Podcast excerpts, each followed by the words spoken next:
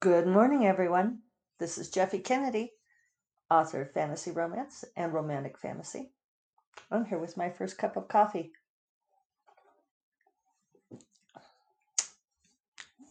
Which tastes different today. Oh, I think I just got like a little bit of weird balance. I gotta change my angle of the phone here so it's a little less glary. So good morning. It is, I shouldn't have to look. It is Monday, January 18th. And we are nigh onto Inauguration Week here in the U.S. Everybody light a candle. That all goes well. For the earrings today, I have these little blue crystal-y ones. And so I even wore blue to match, and I'm carrying my blue mug. My pale blues. Another Cirque du Soleil top. I like the Cirque du Soleil style. So here's a close-up. They're little dangling crystals on a gold setting. Light blue. The whole thing feels very light. I don't think that they have any intrinsic value, and I'm not sure at all where I got them. They might have been my mom's or my grandmother's. Mom, were these yours? These are another pair that, although I like them fairly well, I never wear them. Although one reason why is because I have another pair that I like, even much better, that are very similar, and I like them much better. So when I'm going to wear something like this, I always opt for the other pair. So I should probably send these out into the world, though I have not yet done. So what do I have to talk about today? Well, I've got Golden Gryphon and the Bear Prince entirely uploaded. It is in the can. So that's exciting. I got the proofreader's comments on Friday morning. They were there when I woke up. She sent them the night before, I think. And I thought, well, I'll knock these out. I'll go through it, knock these out, and get back to revising Dark Wizard. But no, it actually took me like my whole working day, my whole 3-hour sessions. I started early because I was up early. So I got like 20 minutes done before I met up with Dorinda, and I finished like 20 minutes into our third hour of working. So it wasn't so bad. This was working with not a totally new proofreader, but the first time she did a novel for me. And there were a lot of things to look at. She and I have very different opinions about commas. And normally I say that I never argue commas. That's sort of one of my, I don't understand commas. I don't understand the rules. Frankly, I think the rules are kind of arbitrary. That's part of my problem. Very few of the comma rules seem to exist without there being some sort of exception. But I knew why she was putting some in, and I knew why she was taking some out. But I ended up putting a lot of them back the way I wanted them because for the sense of the sentence, especially in dialogue. I might have to tell her if I use her again. I might have to tell her to not screw around with the dialogue so much because she has a tendency to want to make the dialogue be grammatically correct. And as is amply demonstrated by my podcast, people don't talk in grammatically correct phrases with proper pronunciation and punctuation and so forth.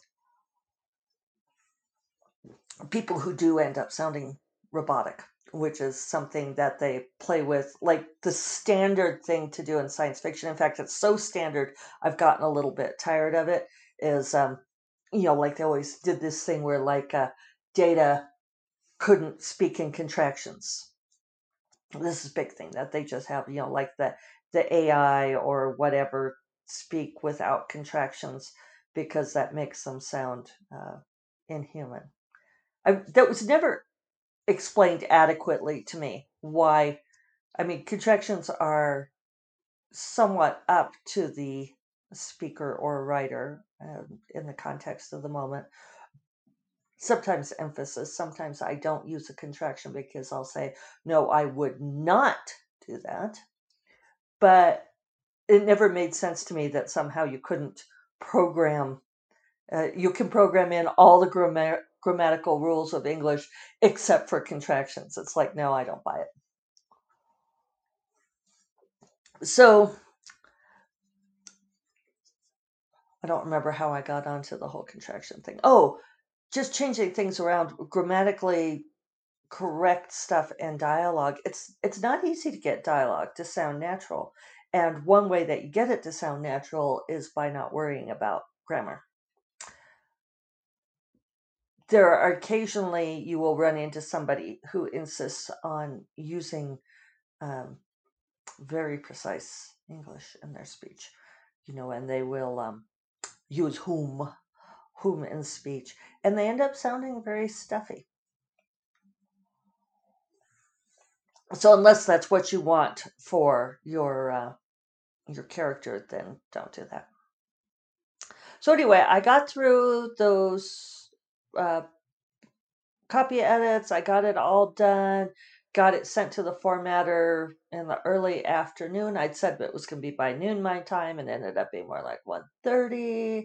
But hey, I tried, and he turned it around. My formatter is Paul. I can't think of what Paul's last name is, at BB Books Thailand. And he's amazing. He knew it was coming, so he turned it around fast for me, and I had it when I woke up Saturday morning. And then I realized I had made a mistake. I had forgotten to put something in there that was very important.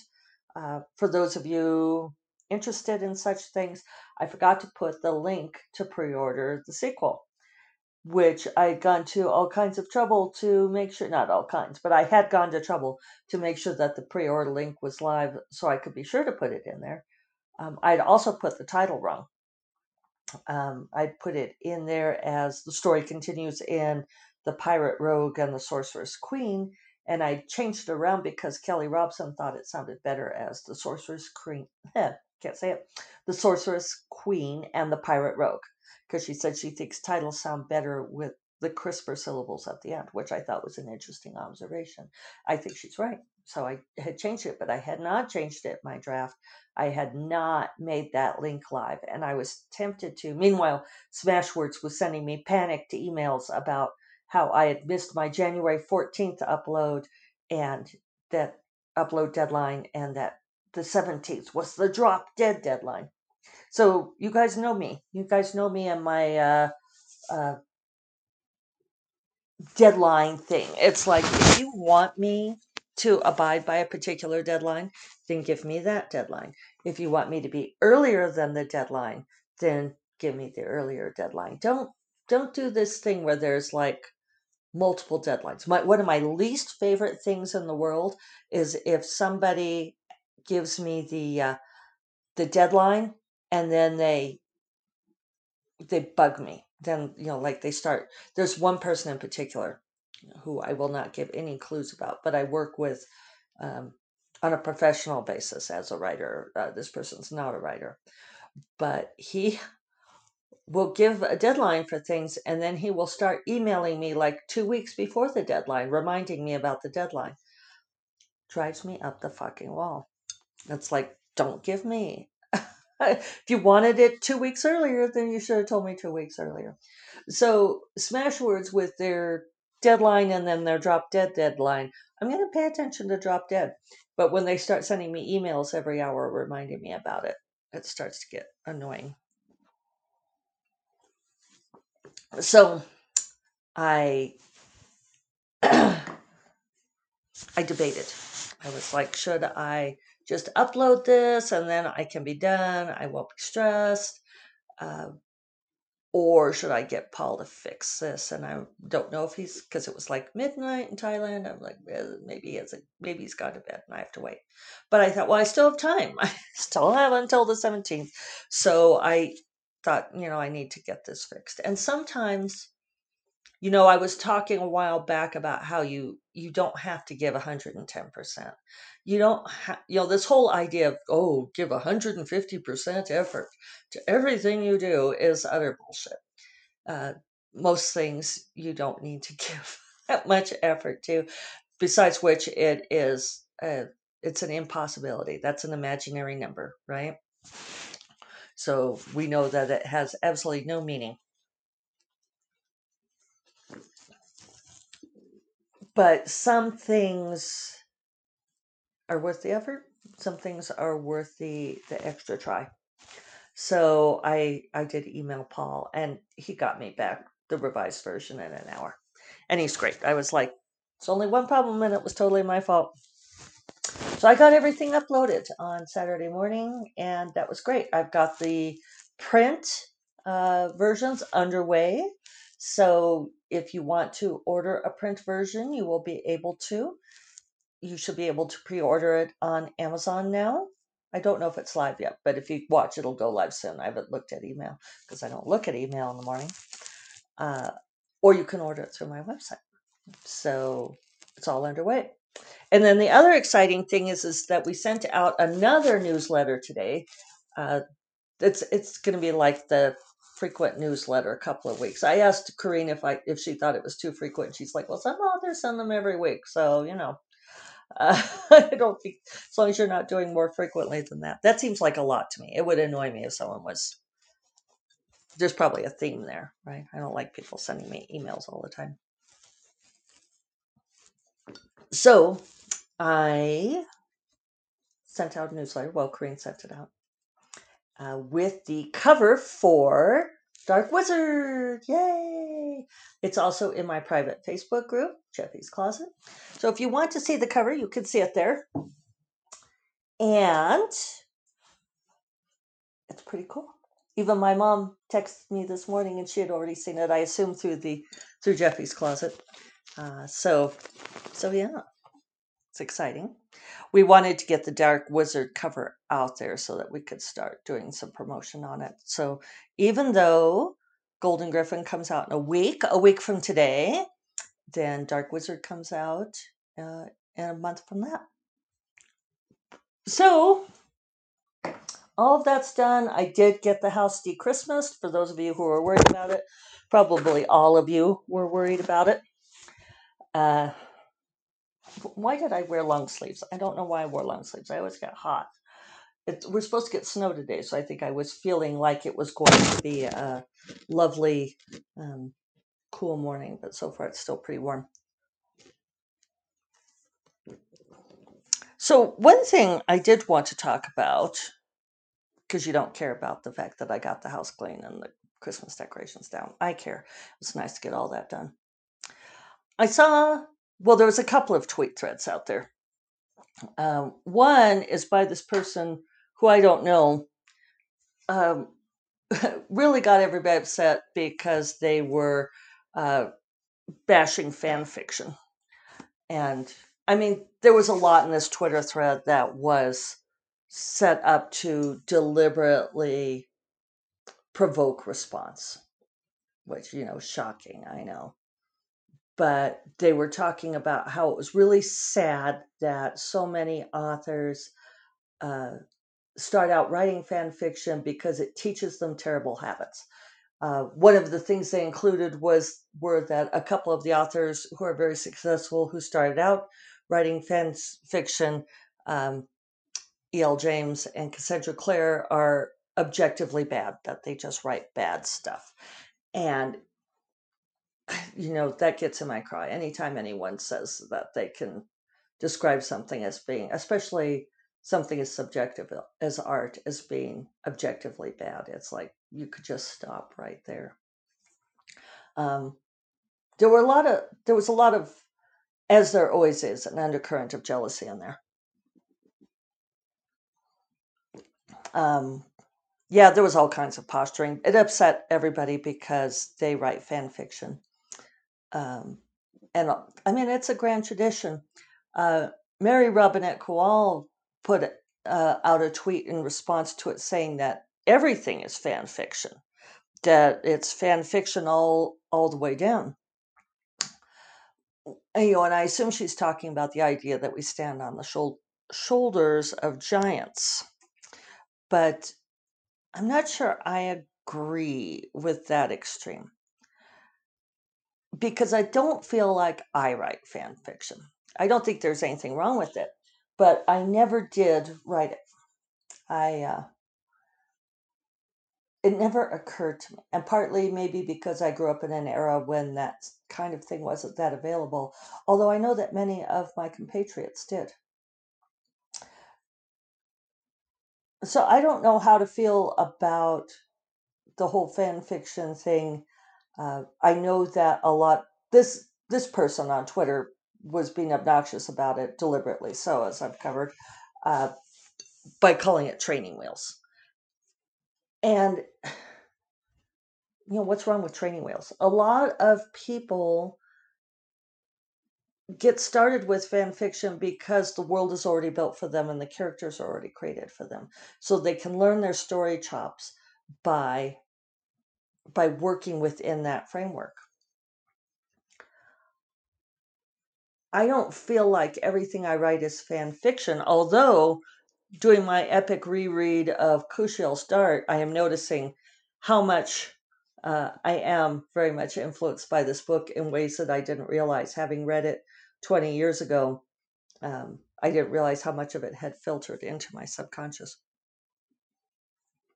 But I recognize things I'm thinking, oh, I wonder if that's where I got that idea.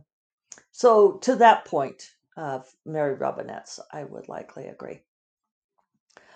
The other thing I wanted to talk about was this was much more, I don't know if it was better received, maybe not as incendiary, and it was shared on Facebook where somebody was giving writing advice. And I have kind of a thing about people, writers giving out advice who aren't necessarily super experienced writers and don't necessarily know what they're talking about. But they were saying that, oops, don't want to lose that. Be careful not to touch that screen. They were talking about how humans aren't consistent in real life. And so you don't have to make your characters be consistent, because humans, you know, like have different moods, different ideas at different times. I've certainly feel that way about my characters, in that I've always had a problem with the idea of the goal, motivation, conflict approach to characterization, because I don't think that humans have single goals or single motivations. And so my characters are very rarely painted that way. However, this person was trying to make the point that you don't have to worry about making your characters consistent, because human beings aren't consistent in real life. And thought there was a dead bug over there, but it's not. It's a dried up blossom. The thing is, and I can tell you this as someone who writes fairly complex characters that do not have single goals or single motivations, that you will get nailed for it in reviews, because fiction is different than life. And whenever you are creating characters, you are not replicating life, you are creating a story. You are offering a version of reality that serves the story.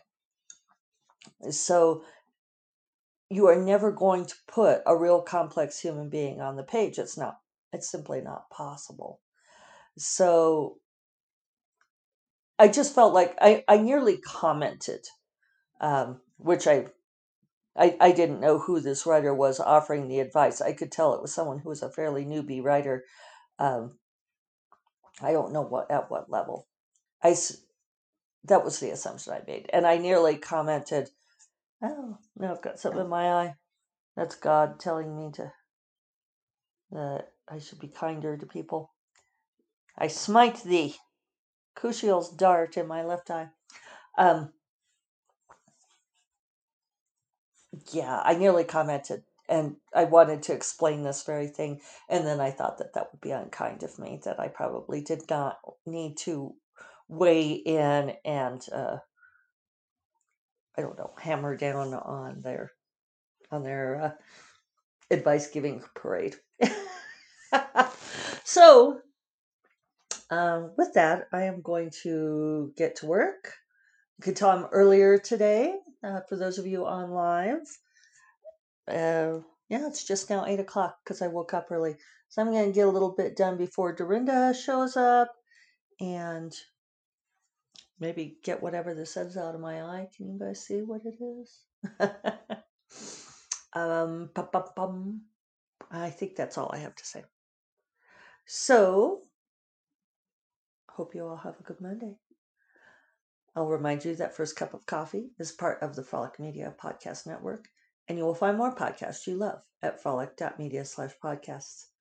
And I will talk to you all tomorrow. Take care. Bye-bye.